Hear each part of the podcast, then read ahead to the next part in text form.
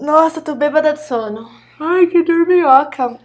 Como será que a gente fala essas expressões em inglês? Hey guys, aqui é a Vi E aqui é a Gi. e nós somos as Gêmeas do Inglês. teachers especialistas em descomplicar o inglês para você falar de uma vez por todas. Bom, no vídeo de hoje a gente vai descomplicar nove expressões que você pode usar na hora de falar sobre dormir ou acordar em inglês. Happy kitty, sleepy kitty, purr, purr, purr. A gente já fez um vídeo bem parecido com esse, que a gente vai deixar linkado aqui, sobre expressões para você dizer boa noite em inglês e agora tá na hora de falar sobre dormir e o acordar. E assim, gente, não vai achar que a gente é preguiçosa, até porque a gente trabalha pra caramba, mas a gente adora dormir. Dormir é bom demais. Acho que talvez não seja tão bom quanto comer.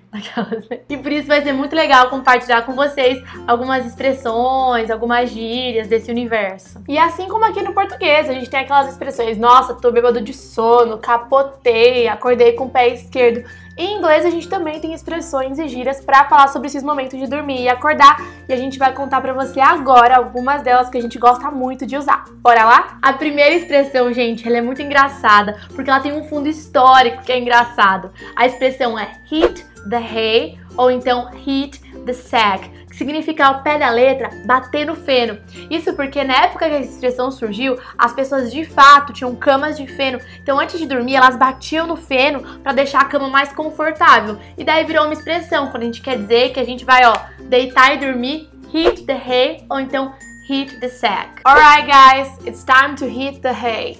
Então a Bi falou: beleza, pessoal, tá na hora de dormir. Alright guys, it's time to hit the hay. Segunda expressão: Crash. Crash, que literalmente é bater. Sabe quando você tá com muito sono, que você se joga, ó, pá, bate na cama? Seria um parecido com o nosso capotar em português. Crash. It's one o'clock in the morning. I'm gonna go crash. É uma da manhã, eu vou capotar. It's one o'clock in the morning. I'm gonna go crash. Terceira expressão: catch some Z's.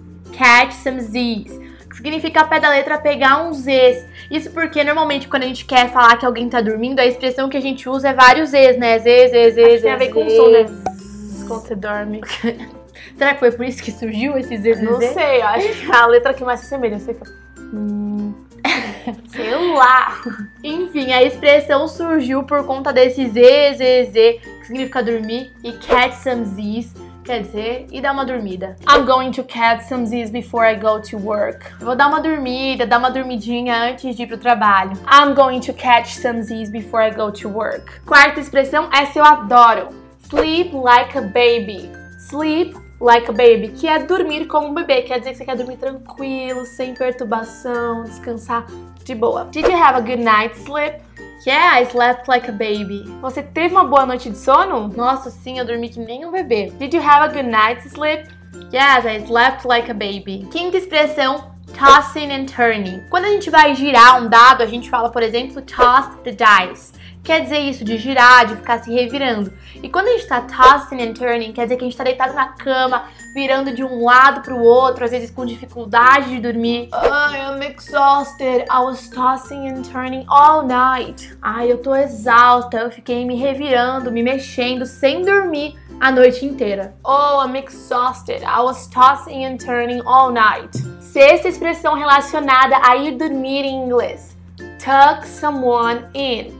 Tuck someone in, que é você colocar alguém pra dormir, geralmente empacotar, colocar ali a coberta certinho, colocar alguém pra dormir bem confortável. Tuck someone in. Mommy, if I go to bed now, will you tuck me in? Mamãe, se eu for pra cama agora, você vai me colocar pra dormir? Mommy, if I go to bed now, will you tuck me in? Sétima expressão, early bird. Que seria ao pé da letra algo como passarinho da manhã, passarinho cedo, que a gente usa pra falar de pessoas que têm o hábito, que gostam de acordar bem cedinho de manhã. Anna is such an early bird. She's always up before everyone else. A Ana adora acordar cedo, ela tá sempre de pé, ela sempre levanta antes de todo mundo. Anna is such an early bird. She's always up before everyone else. Inclusive, gente, também tem uma expressãozinha que é a origem dessa daí. The early bird gets the worm. Que quer dizer que aquele que acorda mais cedo, né? O passarinho que chega mais rápido pega a minhoca. Ou seja, o nosso famoso Deus ajuda quem, quem cedo madruga. madruga. Além de significar Deus ajuda quem cedo madruga, também pode ter o contexto do tipo, ah, cheguei primeiro. Dude, you ate all the pancakes. Too bad. The early bird gets the worm. Então, cara, você comeu todas as panquecas. Azar seu, cheguei primeiro. Oitava expressão. Night owl é aquela pessoa que é uma coruja noturna, ou seja, aquela pessoa que gosta de ficar acordada até tarde, não consegue dormir cedo,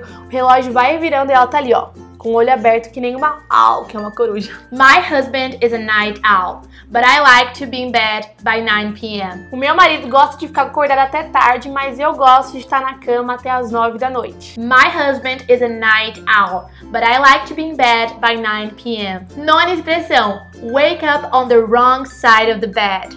Wake up on the wrong side of the bed, que quer dizer acordar do lado errado da cama seria equivalente ao nosso acordar com o pé esquerdo, acordar mal, acordar de mau humor, não acordar legal. You're acting like a real jerk. I'm sorry, I woke up on the wrong side of the bed this morning. Nossa, você tá agindo como um idiota. Ai, foi mal, desculpa. Eu acordei com o pé esquerdo hoje. You're acting like a real jerk. I'm sorry, I woke up on the wrong side of the bed this morning. E chegamos ao final do vídeo. Agora você sabe um monte de expressões relacionadas à hora de dormir e acordar em inglês e pode começar a colocar em prática, porque aqui é hashtag aprende, aplica. Se você ainda não deu like nesse vídeo, já deixa o seu like, que é super importante pra gente. Eu sei que é chato ficar pedindo, mas é importante mesmo, por isso que a gente pede. E também se inscreve no canal para você ser notificado de todos os conteúdos que a gente posta e ficar por dentro de tudo.